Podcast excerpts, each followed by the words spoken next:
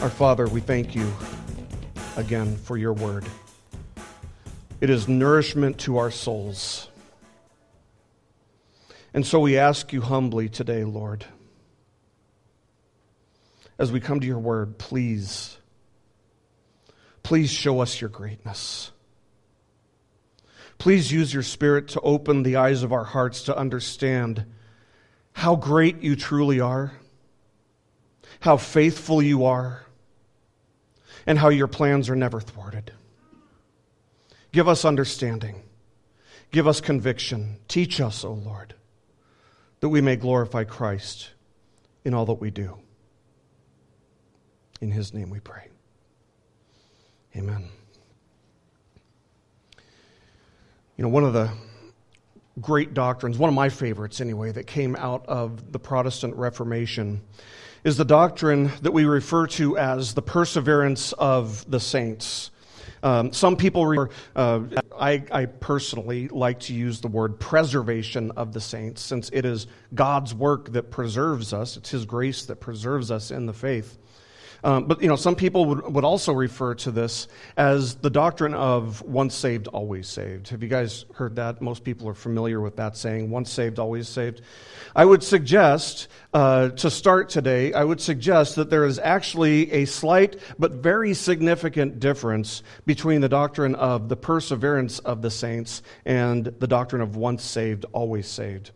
Um, you see, there's this indication, there's this understanding when a person says that they believe in once saved, always saved, that once a person does something, maybe they, they say the sinner's prayer, or maybe they, they fill out a card, or maybe they, they come forward for an altar call to accept Christ, you know, whatever it is, that person who has made some kind of profession of faith is saved and will remain saved no matter what happens in their life, no matter what decisions they make from that point forward. So a person can just go through the motions and say, you know, recite the sinner's prayer or, or do whatever, and then walk away from the faith completely.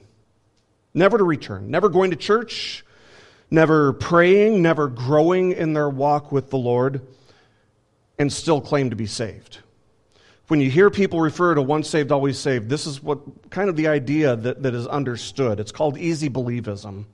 And that is not the testimony of Scripture at all. That isn't a biblical understanding of salvation at all, or of the security of our salvation. But the doctrine of the perseverance of the saints, or the preservation of the saints, on the other hand, is understood very differently and while the differences might seem very slight, they are significant. The doctor, uh, doctrine of the, the preservation or the perseverance of the saints doesn't teach that a person can do something uh, and, and be saved and remain saved no matter what they do from that point forward. Instead, it affirms that God will actively cause the true convert, the true believer, to remain in the faith. And not only to remain in the faith until the end, but also to grow to grow in their walk with Christ and to grow in their hatred and in their, their, their uh, turning away from sin. And so, with this view, if a person makes a profession of faith, some type of profession of faith at 10 years of, of, age, but then walks away from the faith, never to return. We would say with the apostle John uh, in 1 John chapter 2 verse 19 that they went out from us, but they were not really of us. For if they had been of us, they would have remained with us, but they went out so that it would be shown that they are, uh, that they all are not of us. And keep in mind here that when John writes this, he's writing about people who had made a profession of faith in Christ. But their profession of faith in Christ was false. And that's why they walked away, to show that their profession was false. A couple of years before the death of John Newton, uh, his vision had become so poor that he was no longer able to read uh, no longer able to read the Bible, no longer able to, to, to read uh, you know, notes for a sermon or anything like that. So every day at breakfast, a, passage from Scripture would be read to him, and he'd do kind of a, a short devotional type of, of sermonette on, uh, you know, on that passage. And one day his text was 1 Corinthians 15.10, in which the Apostle Paul says, but by the grace of God, I am what I am. And so rather than just jumping into a mini sermon or, or sermonette as he normally would have, Newton is said to have paused, taken a brief pause uh, for, for some time before finally saying these words. He said, quote, I am not what I ought to be. Ah, how imperfect and deficient. I am not what I wish to be. I abhor what is evil, and I would cleave to what is good. I am not what I hope to be. Soon, soon I shall put off mortality, and with mortality all sin and imperfection. Yet, though I am not what I ought to be, nor what I wish to be, nor what I hope to be, I can truly say, I am not what I once was, a slave to sin and Satan. And I can heartily join with the apostle and acknowledge, by the grace of God, I am what I am. And this, friends, is the doctrine of the perseverance of the saints. It doesn't affirm our faithfulness unto God until the end as much as it affirms God's faithfulness to his people until the end, his faithfulness to abide with us, his faithfulness to grow us, his faithfulness to never let us slip from his hand. Once saved, always saved, that idea is kind of like if, if you want a picture of it, it's kind of like if you can imagine a wild dog that doesn't have a leash. And yet, it's been called by the master. What's it going to do?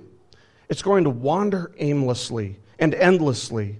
Whereas the perseverance of the saints, the doctrine of the preservation or perseverance of the saints, is like a wild dog that gets put on a leash that the master continues to use that the master uses to teach and to tame the wild dog. And he doesn't allow that dog to wander off, to wander far. And this is what lies at the heart of the Apostle Peter's admonition to make our calling and election sure. He's basically saying, look at your life and see if you're a wild dog that's wandering aimlessly and endlessly. Or can you look back on your life and see a pattern in which the good master has taught you and tamed you so that you aren't constantly pulling that leash to the end of its range. Jacob's life has been like that in a lot of ways. He's like a wild dog that keeps pulling the leash to the, to the end of its capacity.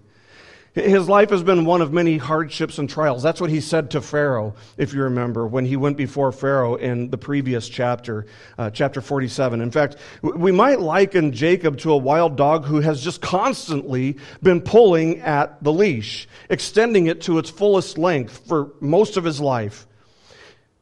And yet, what we saw in the 47th chapter of Genesis was a man whose heart and whose will had been tamed, and whose eyes and whose heart were steadily now fixed on the promises, the covenant promises of God. The testimony of John Newton was the same testimony that we would have gotten from Jacob in that last chapter. I'm not what I once was, but by the grace of God, I am what I am. Jacob's natural inclination throughout his life, up until chapter 47, was to fear, was to walk in fear, not faith. It, it was to doubt. It was to swindle. It, it was to get what he could as easily as he could. But God's grace has worked steadily, steadfastly in his life, and it's by the grace of God that Jacob ends up being a great, great model of faith. So today we'll be looking at Genesis chapter 48, verses 1 to 11. If you have your Bibles with you, go ahead and turn to Genesis chapter 48. This is a fantastic chapter. It's been one of my, it's actually one of my favorite chapters in the entire book of Genesis because it shows the depths and the strength of the faith that God's grace has wrought through the fires in Jacob's heart. We've noted before that Jacob wasn't exactly the most likable person, and that in a lot of ways, he, he was kind of like taking a glimpse in, in the mirror for us because his flesh was just always so strong. His, his flesh was always leading him and, and, and causing him to do silly things. But in this chapter, the Spirit prevails over the flesh in such a spectacular way that the author of Hebrews, uh, we'll just say it's Paul, I, I think it was Paul, uh, the author of Hebrews cites the events of this chapter when he highlights the faith of Jacob in the Hall of Faith in the book of Hebrews. But the central point of this passage that we'll be studying today is that it is a great blessing to be able to see our lives in the light of God's ever enduring, ever abiding faithfulness unto his people. What a blessing it is to have that perspective, not only in good times, but also in hardships, in trials, in tribulations. To have this perspective makes all the difference. Chapter 47 ended with Jacob sensing that the end of his life was near, if you remember. He's, he's kind of on his deathbed, and he calls Joseph in, and he begs Joseph basically to take an oath, to swear that he will bury his bones in Machpelah in Canaan rather than burying his bones in Egypt. And we saw that that was an indication of the faith that God had built up in Jacob's heart. He wholeheartedly believed God's promises and he, he walked in them. He walked in faith. And he had personally, if you remember, he, he personally testified to the power and the grace of God before Pharaoh. He had personally witnessed the faithfulness of God more times than we could possibly count. And so as death approaches, Jacob isn't this wild dog who's pulling the leash to its farthest capacity. He's been tamed. And it's not just a, a, a, brief, fleeting moment in which he's all of a sudden faithful just for a moment. No, and he's now the kind of dog that finds comfort at the master's feet. It's the type of faith that's mature and enduring, and it's by the grace of God that he has it.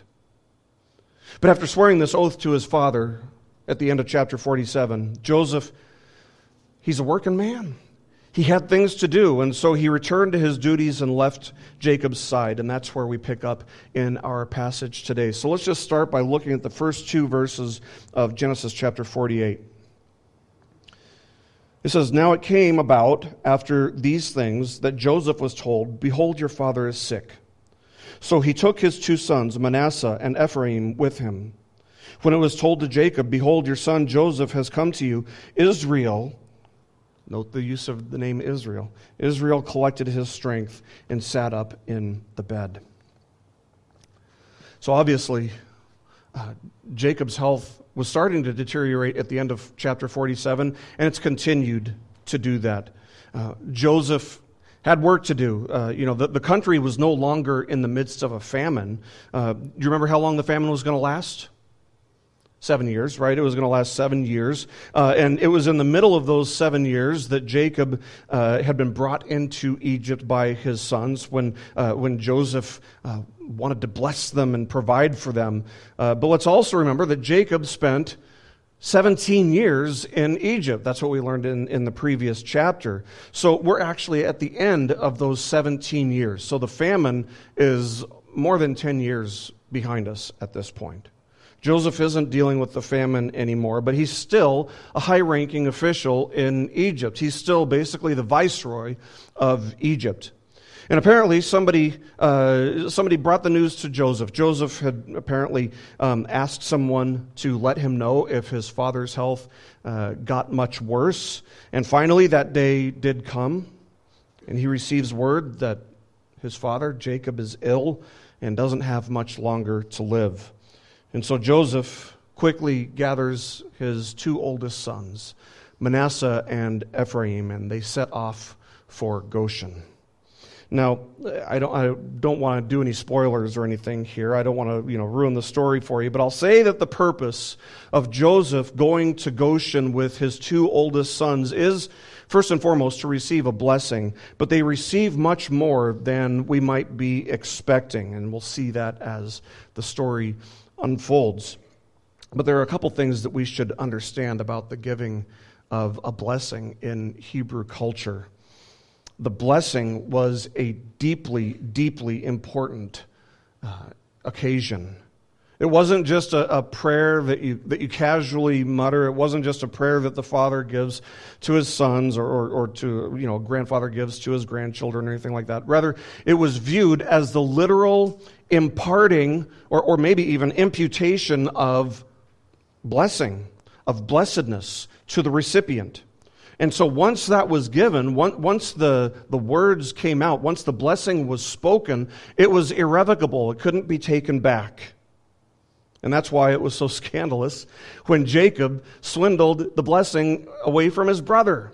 You remember that Isaac had wanted to give it to Esau, give the blessing to Esau, but Isaac inadvertently gave it to Jacob. And Isaac couldn't just take it back. He'd already spoken it. It was irrevocable. He couldn't take it back. The only way for Esau to regain it would have been for Jacob to die which is why Esau vowed to murder him. But eventually, you'll remember that Esau accumulated so much worldly wealth, he couldn't care less about the blessing. He just com- completely forgot about it and forgave Jacob for taking what to him seemed like a worthless blessing. So we should also remember that Jacob has been in Egypt for almost two decades 17 years and that Ephraim and Manasseh had been born before Jacob arrived. So, how old are they now?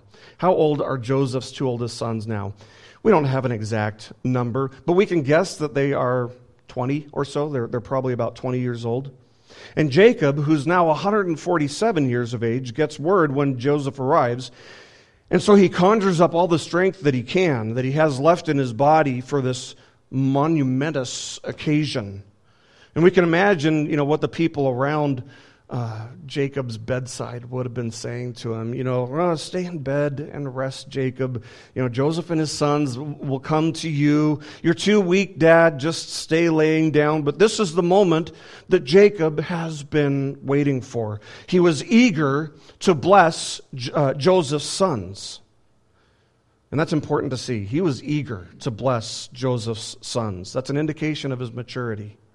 But he doesn't just bless Joseph's sons, he's also eager to testify to the greatness of God's ever abiding faithfulness. See, Jacob's life hasn't been filled with a lot of mountaintops, so to speak, spiritual mountaintops, high points, moments of, of great faith. But the author of Hebrews says of this occasion in, in Hebrews chapter 11, verse 21, he writes, By faith, Jacob, as he was dying, blessed each of the sons of Joseph and worshiped, leaning on the top of his staff. One commentator notes of, of, Jacob's great moment of faith here, saying, quote, like a runner who'd been outdistanced by others, he now got his second wind and swept them all, taking the prize, end quote. So, one detail I want us to see uh, from that verse in Hebrews is that the author of Hebrews sees this event, sees this, uh, this occasion in Jacob's life as an act of worship on Jacob's part. By faith, Jacob, as he was dying, blessed each of the sons of Joseph and worshiped, leaning on the top of his staff. You see, friends, to believe what God says, to believe His Word, to set our hearts and our minds on God's promises in faith, to see your life in the light of God's sovereign and providential care, in His goodness. These are all acts of worship. I, think it's, it's easy for us to mistakenly think that, you know, when you talk about worship, that it refers to the time that we spend singing, uh, singing psalms and hymns and, and spiritual songs. And, and, that should be worshipful. Don't, don't make any mistake about it. It's, uh, that, that should be an element of our worship. But ultimately, worship is what happens anytime your heart and your mind are rightly tuned to God. So, not only is singing a song worship, but listening to a sermon is worship. Reading your Bible is worship. Praying is worship. Setting your mind and your heart on the promises of God. Those are all things that you can include under the category of worship. What matters is what's going on in your heart. Is your heart being turned to God? That's, that's what worship is. And Jacob has become a worshipful man. This is one occasion where we can say better late than never, right? It only took him 147 years, but he gets there. But Jacob didn't get there on his own.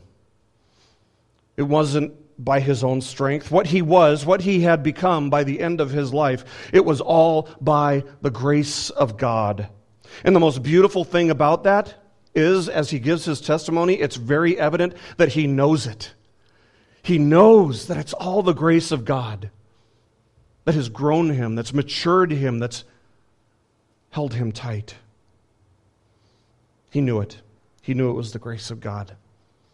And you know, that's a that's the perspective that we need, isn't it? Wouldn't you like to have that perspective when your time comes? Because make no mistake about it, your, your time is coming. My time is coming. Our time is coming. But here's the thing we don't know when our time is coming. And so, putting on this proverbial lens, so to speak, that is learning to see and, and truly believe that God has been gracious and good to us in every circumstance of life. It has to start before you get to the finish line. You have to put that lens on before you get to the end.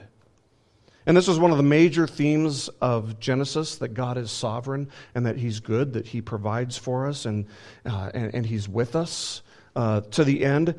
And Jacob of all people, Jacob is the one who models this for us, who illustrates this for us, who, who teaches us here. And friends, it's no exaggeration to say that having this perspective, having, having the right perspective, the biblical perspective, makes all the difference. But let's listen to, to Jacob's testimony. Let's listen to what he says as his grandsons arrive to be blessed. Uh, let's look at verses 3 to 11. It says, Then Jacob said to Joseph, God Almighty appeared to me at Luz in the land of Canaan and blessed me. And he said to me, Behold, I will make you fruitful and numerous, and I will make you a company of peoples, and will give this land to your descendants after you for an everlasting possession. Now your two sons, who were born to you in the land of Egypt before I came to you in Egypt, are mine. Ephraim and Manasseh shall be mine, as Reuben and Simeon are. But your offspring that have been born after them shall be yours. They shall be called by the names of their brothers in their inheritance. Now, as for me, when I came to Padan, Rachel died to my sorrow in the land of Canaan on the journey, when there was still some distance to go to Ephrath. And I buried her there on the way to Ephrath that is, Bethlehem. When Israel saw Joseph's sons, he said, Who are these? Joseph said to his father, They are my sons, whom God has given me here. So he said, Bring them to me, please, that I may bless them. Now the eyes of Israel were so dim from age that he could not see. Then Joseph brought them close to him, and he kissed them and embraced them. Israel said to Joseph, I never expected to see your face. And behold, God has let me see your children as well. So, Israel, or Jacob, takes this moment to testify to the greatness and the goodness of God from beginning to end, from the beginning of, of his walk with the Lord to the end. Here's the first thing that I, I think we need to see here. Look at verse 3. He's giving his personal testimony here. There's some history here. He's talking about his life, his walk with the Lord. And as he starts his testimony, whom does it start with, according to Jacob? It started with God. It started with God. God is the one who took the initiative.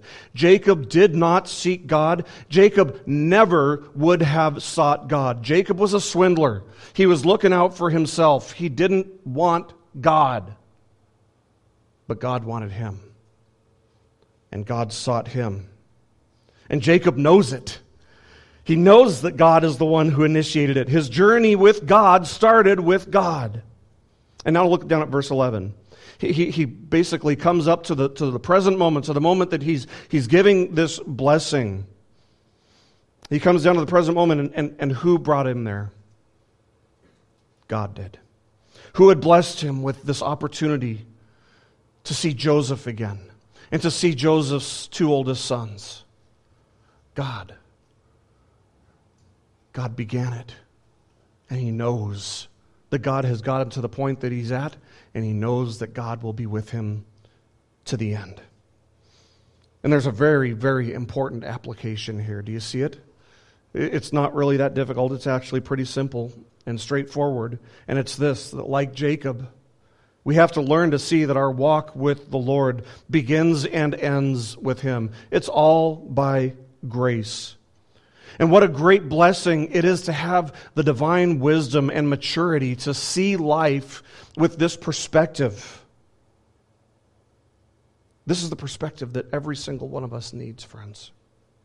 I fear that far too many people, when they, when they think about their walk with the Lord, they see it as something that may have started with Him, but then they feel like God has just kind of up and abandoned them and hands off on their lives.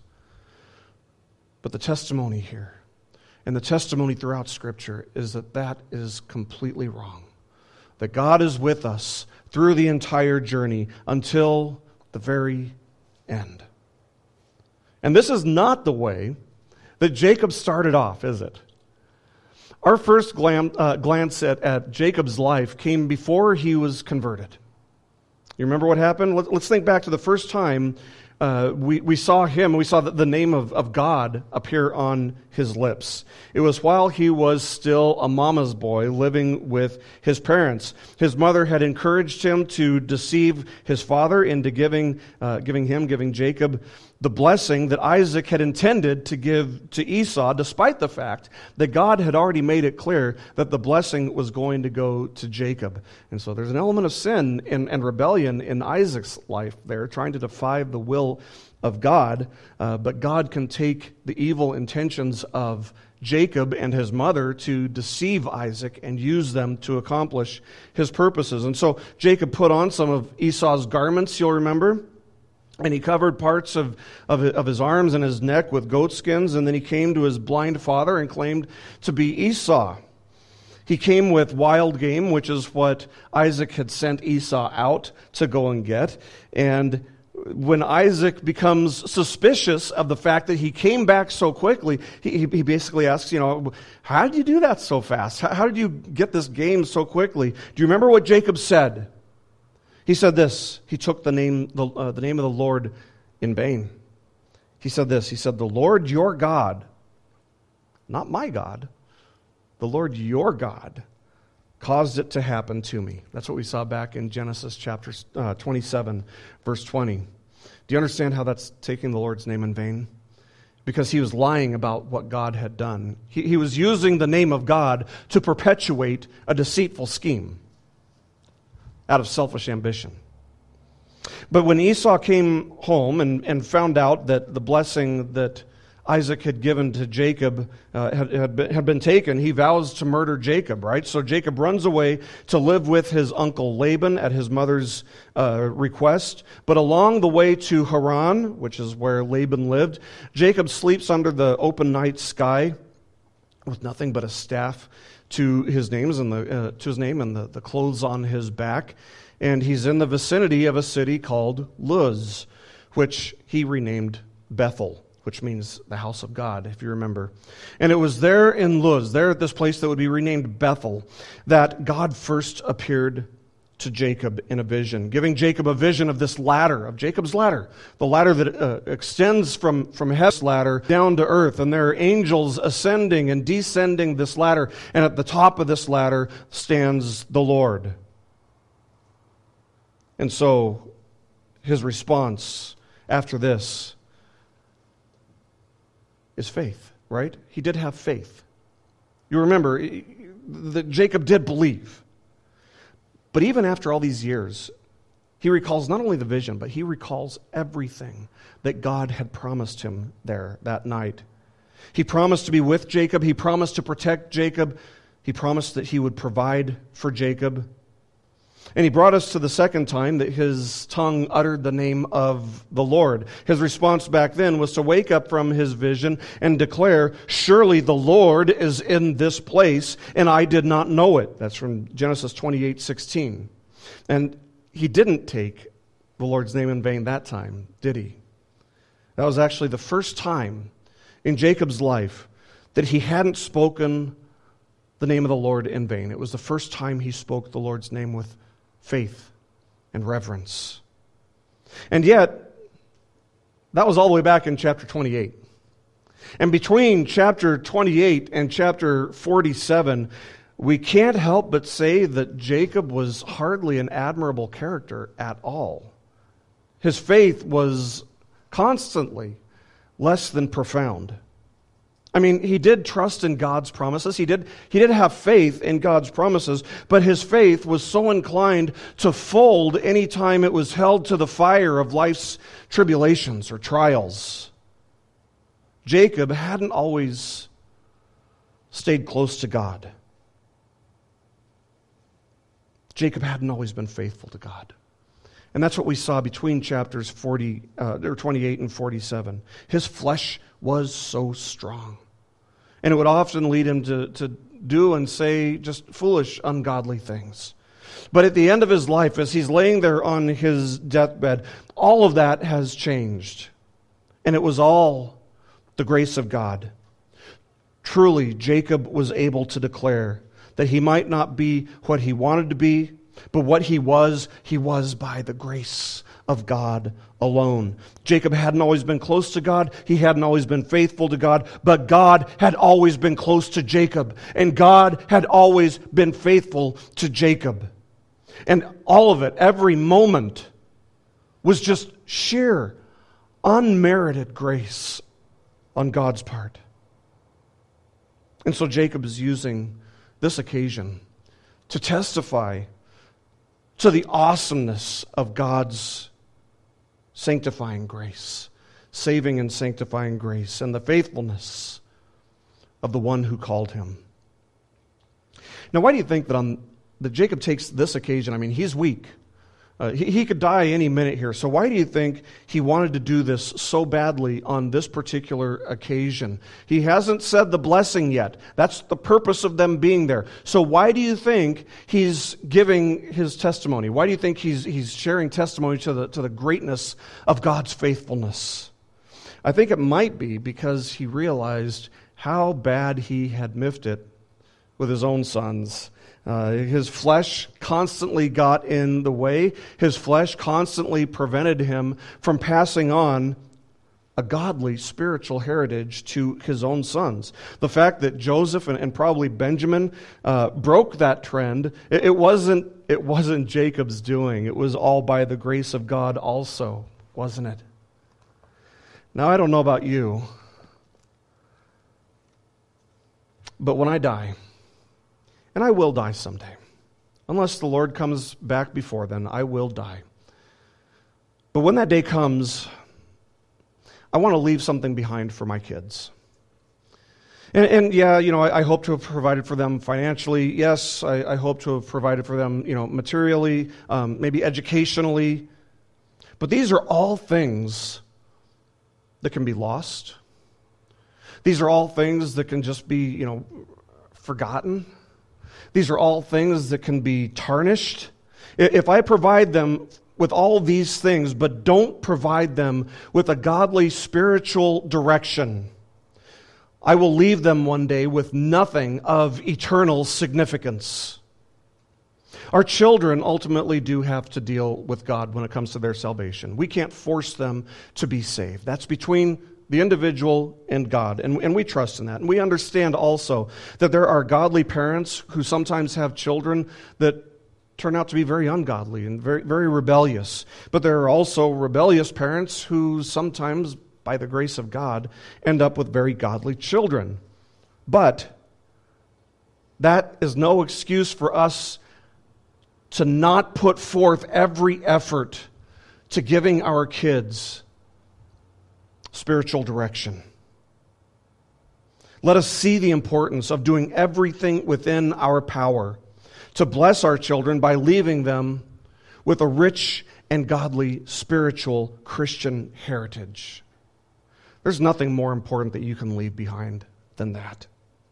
One of the surest signs of, of maturity in a believer is a desire to bless others and to do so unconditionally. Think, think of what James says about uh, the way that we should be treating orphans and, and widows. You know what orphans and widows have in common and what they can't do?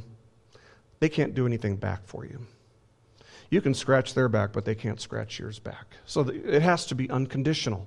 The, the way that you bless them has to be unconditional. It's just for the sake of blessing them because they have nothing to offer. So helping people like that is a, is a practice in blessing unconditionally. And Jacob has that kind of maturity here. He wants to bless. There's, there's nothing that they can give to him because he already has it all. He's got the promises of God. He's got an incredible faith in those promises. But Jacob wants to make sure that his grandchildren and his grandchildren's grandchildren don't end up like he started. Compare this Jacob with the Jacob that we saw at the beginning, who's just a, a selfish swindler. He's come a long way. And so Jacob wants to make sure that the final impression that his grandchildren and his sons have of him is that he was a man who had great faith in the faithfulness and the grace of God.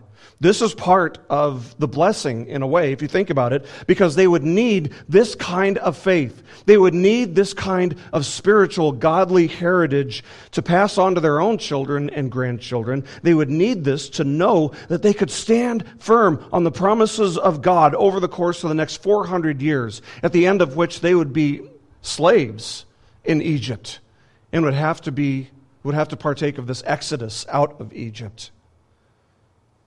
Don't you think our kids need the same thing? That kind of faith. They absolutely do. You know, if, your if your kids uh, are in school, uh, how many hours a day do they spend in the classroom learning secular humanism, learning things that are very opposed to Scripture, learning worldly ideologies? And then they come home after school and they spend how many hours either in maybe in front of the TV or maybe, you know, browsing the internet or Facebook or Twitter or or or whatever. Where are they getting godly influence in the midst of all that? They must get it from you, parents. They must get it from you because they're not going to get it from anybody else. You are their discipler. You are their pastor. Before me, you are your kid's pastor.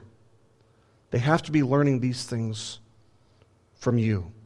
Because coming to church for one hour a week versus the 40 hours a week that they spend learning secular humanism, that one hour isn't going to cut it. It's just not. You have to pass this on intentionally to your kids. There's nothing more important to pass on to them than a heritage of godliness. Ultimately, yes, their salvation is between them and the Lord. But the question is are you doing everything within your power to train them up in the way that they should go, in accordance with the principles of the Bible? Are you doing everything within your power to teach them to destroy worldly ideologies and worldly philosophies and to take every thought captive to the obedience of Christ?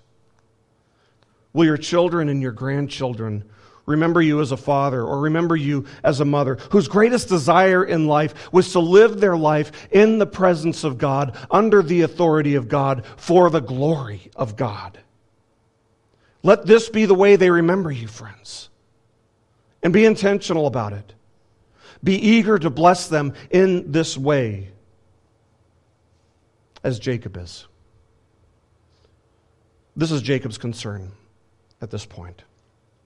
But he's not done. In verse 5, he actually uh, says something. He, asks, he basically says something that might seem kind of confusing. He basically asks Joseph, but it's less of, a, of, a, of an ask than it is a demand. But he asks Joseph if he can adopt Manasseh and Ephraim as his own sons. He says, They shall be mine. Your other sons, those are yours, but these two are mine. I mean, these are young men who are capable of supporting themselves. In, their Egyptian home, they, they've got everything this world has to offer that they could possibly want. But let's make sure that we understand exactly why Jacob is doing this and, and, what he's doing and why he's doing it. He's ensuring that Manasseh and Ephraim become identified with the people of God, with the covenant promises of God, with the house of Israel, rather than identifying with the world, rather than identifying with the people of Egypt. Do you see that? If they become Jacob's sons, they're identifying with this, this, this refugee uh, shepherd whom the Egyptians hate, whom they loathe, in fact. Jacob, Israel, is making sure that they identify with the covenant promises of God rather than the fleeting promises of the world. And Joseph doesn't say anything. He has, apparently has no objections. In fact, it seems that this is exactly what he was expecting Jacob to do. After all, J, uh, Joseph does have other sons that are referred to here, but Joseph didn't bring those sons with him. He only brought Manasseh and Ephraim. They will be called the sons of Israel, while Joseph's other sons will remain his. And so, as the sons of, of the viceroy of, of Egypt and, and the daughter of the high pagan priest. You remember that's, that's who Joseph married, the daughter of the high pagan priest. There would have been a very strong temptation, and there would have been every door open for these guys to become very worldly men very powerful, very affluent, very influential men in the most powerful and the richest country in the world at the time. So both Jacob and Joseph are doing everything in their power to ensure that these men, these young men, his sons, identify with the people of God rather than with the people of the world. In the Hebrew text, the, uh, Jacob literally says, like Reuben and Simeon, they will be to me. In other words, Manasseh and Ephraim would take the places of Jacob's two oldest sons. 1 Chronicles 5 1 explains kind of exactly what happens for us. It says that Reuben, quote, was the firstborn, but because he defiled his father's bed, his birthright was given to the sons of Joseph, the son of Israel, so that he is not enrolled in the genealogy according to the birthright. So let's remember that Joseph was the firstborn son of whom? Of Rachel, right? Rachel was, was the love of Jacob's life and Joseph was her firstborn son. And Jacob had worked 14 years just to have this girl's hand in marriage. She was the love of his life. And, and as he claims, as, as Jacob claims Manasseh and Ephraim as his, uh, as his own in the final moments of his life, it, it, seems that he, he looked at Joseph and looked at the, uh, the two sons and he sees reflections of Rachel's face in theirs. And so he starts kind of going off on a tangent, going off on a, on a trail, uh, as the elderly will commonly do when uh, fond memories or painful memories are triggered. So he remembers the day when they were, when they were traveling and she was ready to give birth to Benjamin. And so they pulled over to the, to the side of the road and they set up a tent and they go in and they're, they're ready to, to, to deliver the, who would become Benjamin. And in giving birth, Rachel died on the road to Ephrath, which would become known as Bethlehem. But as one commentator notes, quote, now Rachel's firstborn son, Joseph, could extend her line by giving uh, by Joseph's giving his sons to Jacob as direct heirs. End quote. If you think about it, the, the amount of time that he spent working for Rachel's hand in marriage and the, the, the limited number of children she was able to bear for him and her sudden and unexpected death, these are all things that could have, have made Jacob become a very angry, very bitter man toward God. But here's the thing his confidence that all that he had and that all that he was was all the grace of God prevented bitterness, prevented anger from festering in his heart. He believed God's promises. He knew that God was with him. He knew that nothing could transpire in his life, could take place in his life, that God did not either cause or allow. Could God have prevented Rachel from dying? Of course he could have. So Jacob's confidence in God's promises is what comforts him. He knew that God was with him.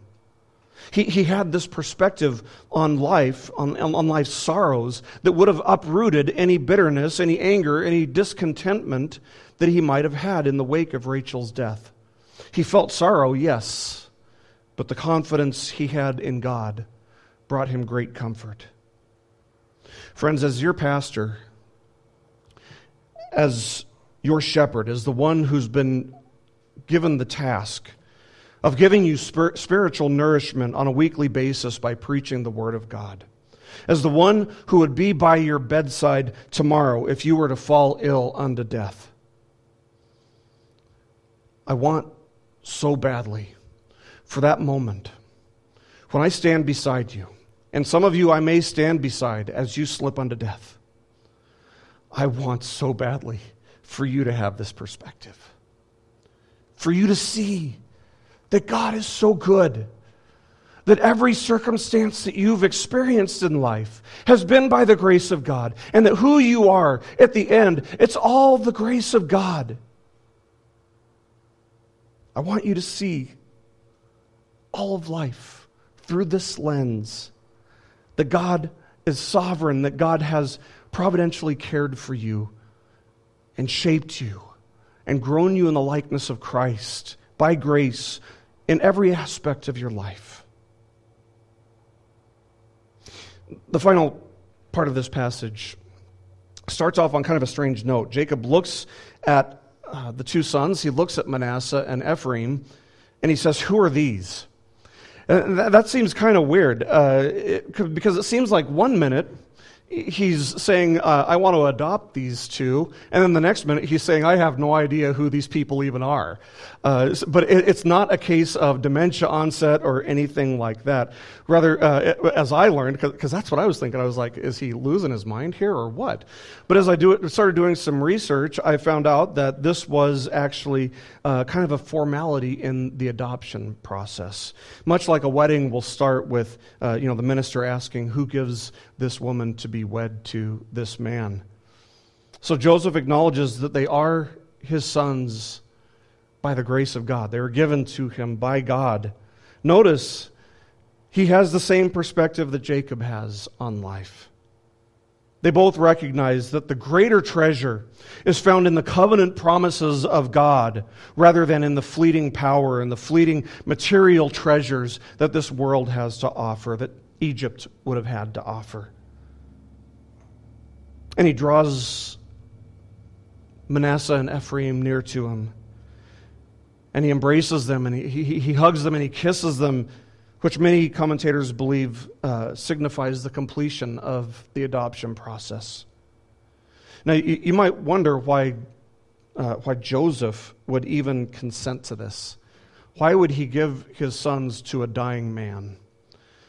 Well, first of all, these guys are more than capable of providing for themselves. They're, like I said, they're about 20 years old. But ultimately, it's because he wants them to be identified with God's people rather than with the Egyptian people, rather than with the world. I mean, they could have risen to, to prominence. They could have become very powerful men in their own right, learning, uh, learning to do the things of the world the way the world does things, only for them to go to hell when they die. Or they could identify with the covenant promises of God unto the people of God, and they could learn to trust in the promises of God, and they could have a walk with the Lord that would eventually lead them to heaven. And so it's a no brainer for Joseph. He chooses an eternal inheritance for them.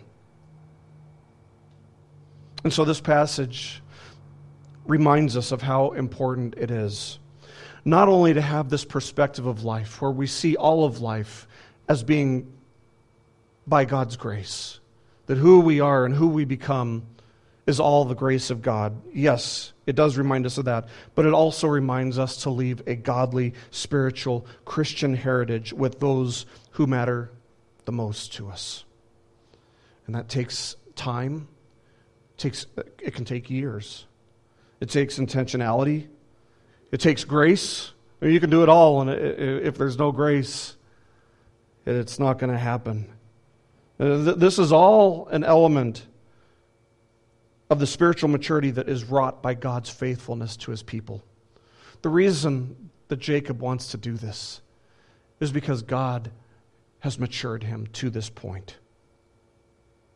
And it's true with us too. But it needs to start with you.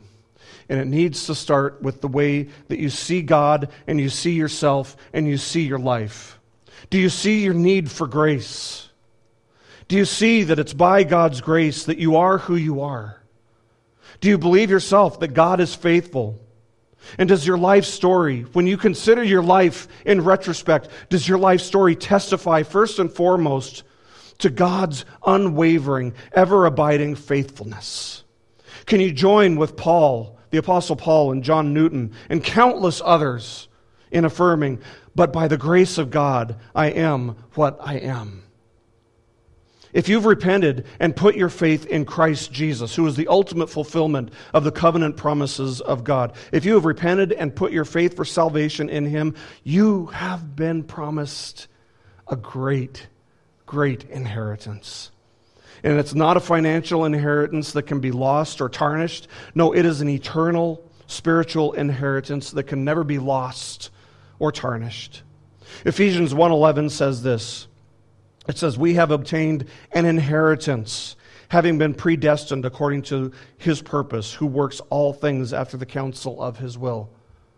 There's an inheritance there. He goes on to say it again. He goes on to talk about the, the, proof of this is the Holy Spirit within us, who is, quote, given as a pledge of our inheritance.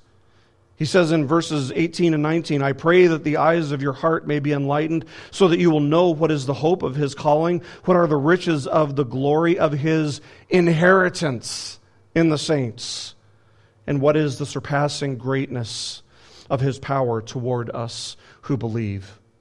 Peter would write in 1 Peter chapter 1 verses 3 and 4, "Blessed be the God and Father of our Lord Jesus Christ, who according to his great mercy has caused us to be born again to a living hope through the resurrection of Jesus Christ from the dead, to obtain an inheritance which is imperishable and undefiled and will not fade away." That's something I can get excited about. God's faithfulness is something that I can get excited about. The fact that He will preserve me in His hand, that He will hold me until the end, is something that I find great comfort in and can get excited about. God is ever abiding and ever faithful to His people. Now, you might look at your life and you might think that God wouldn't want you or that God couldn't do anything with somebody like you because, well, maybe, he, maybe he's not considering all the things that you've done. Maybe he's not considering exactly what kind of person you are. But Jacob is proof that God can take anyone at any point, no matter what you've done, and tame you. Tame your wild heart. Teach you to love him teach you to long for him, teach you to stand on his covenant promises. When all is said and done, the Spirit will triumph over the flesh once and for all. And I can get excited about that. It's a great blessing, friends, to be able to see our lives with this perspective, to see our lives in the light of God's ever enduring, ever abiding faithfulness unto his people. So let us look with faith to our inheritance, which is the Lord Christ Jesus himself, and let us live and perceive our lives in the light of God's never failing faithfulness. Let's pray. Most gracious Father, thank you for the assurance that we gain from a passage like this, for the assurance that you will finish the work in us that you completed. The promise that you will be faithful to all of your promises. And you have promised that anyone who looks to Christ in faith and repents, coming to him in a repenting faith, will be saved. That by the Spirit we may call upon him unto salvation. And so, Father, we thank you for your covenant promises. We thank you for a picture of your greatness and of your faithfulness in the life of Jacob. What confidence we can glean, Lord, to see the amazing difference you wrought in his life, the amazing transformation. And we pray, Lord, that you would do the same for us. Thank you, Lord, for your grace. Teach us, Lord, to turn away from our sin. Prevent us from identifying with the world, that we may identify with you as being called by you, of being purchased and ransomed by the blood of Christ for the glory of Christ to be demonstrated in our lives. In his name we pray. Amen. This message has been brought to you by BibleStudyPodcasts.org. We are a listener supported ministry. If this is your first time listening to us, we thank you so much for joining us and we ask nothing further from you. But if this is a ministry that you rely on for regular spiritual teaching, we do depend on your financial support to keep us going and growing. If you'd like to make a donation to BibleStudyPodcasts.org to keep us going and reaching thousands of people around the world, you can go to our website, BibleStudyPodcasts.org, and you can make a donation on the right hand side by clicking on the support box. Again, we do rely on your support, and we thank you so much for your financial participation in this ministry, which enables us to continue in our mission of teaching timeless truths in these truthless times. God bless you. Thank you so much for listening today, and keep growing closer to Jesus. Take me deeper.